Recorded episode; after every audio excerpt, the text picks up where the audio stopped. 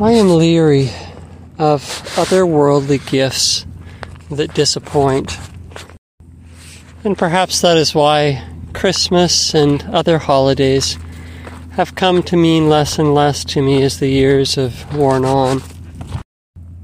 To be honest, I still love the feeling of Christmas. It's a warm feeling. And sometimes I feel it whenever I'm around other people who are celebrating Christmas. And I can see the good things in it the giving, the remembrance of Christ, and the miracle that surrounded his birth and all of that, and the generosity.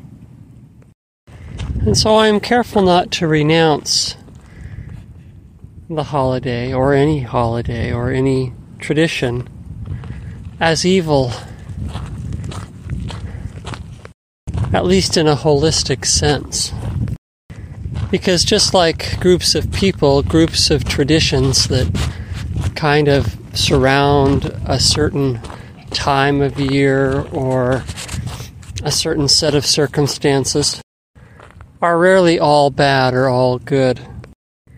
And my experience has been that when people denounce a thing and teach their children to do the same, that it never lasts.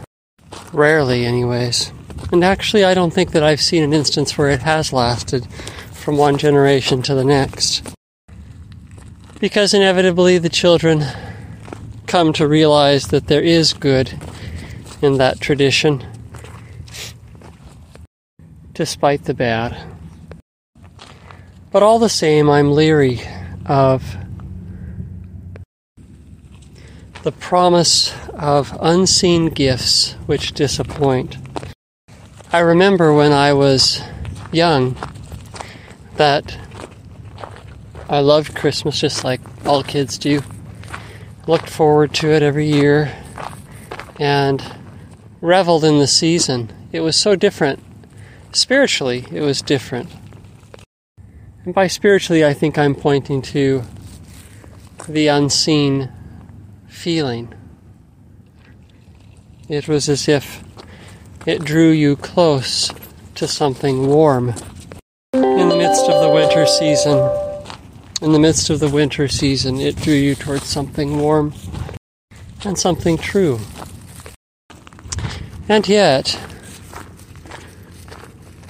every year, after opening the presents, there would settle in a feeling of depression I don't know if anybody else experiences this or has experienced this like I did when I was young.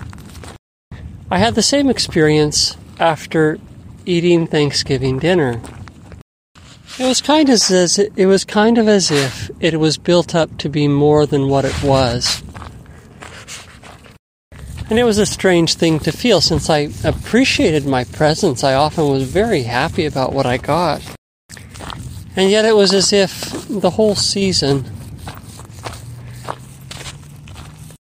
there had been a build up, a promised unseen gift, which that's that's what the gifts under the tree are. You can't um, you can't see the gifts until the day that you open them, and all the while that you're expecting, you are participating in in generous thoughts and generous acts. You're remembering the story. You're singing the songs. And worshiping God in a way that you don't do the rest of the year.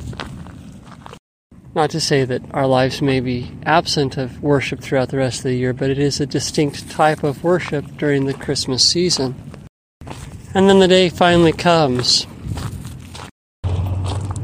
and the presents, the different things that everybody planned for, which have been all hidden all this time, are opened up and revealed. And perhaps it's because they kind of um, fade in comparison to the experience of the build-up. I don't know. And maybe it's in the hiding. This hidden thing that's finally revealed just cannot compare with the hidden things of a higher way of being. The, the, the, the things that come out of the hidden place that manifest themselves in the whole month of December. The songs, the worship, the family, the generosity. Those things flow out continuously from the unseen place. And we tap into it for a little while at Christmas time, or at least I used to. I don't really anymore. Um, except wherein that spirit happens to be there at any particular time of year. But the gifts of worldly things, I just wonder if it's a bit of a mistake to mimic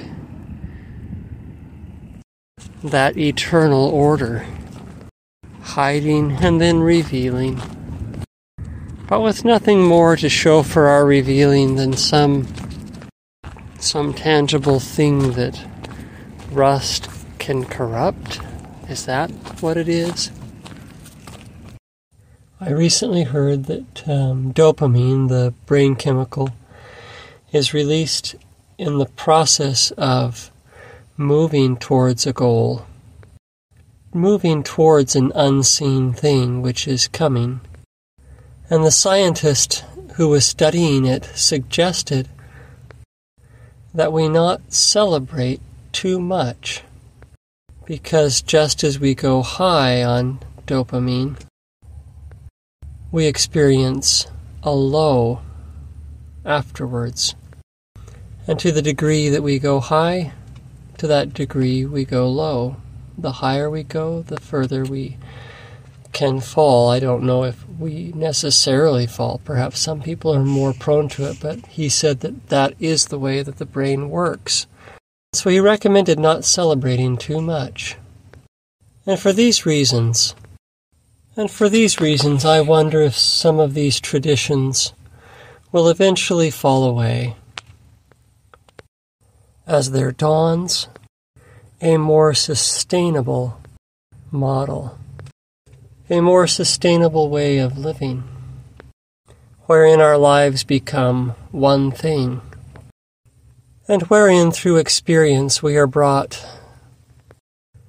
to a change of focus. I think that one day we will look back and say something like, Hey, do you remember back when we used to celebrate Christmas? And we'll be like, yeah, I do remember that. And sometimes we'll say, yeah, that was nice. Remember that one Christmas? And how good it felt.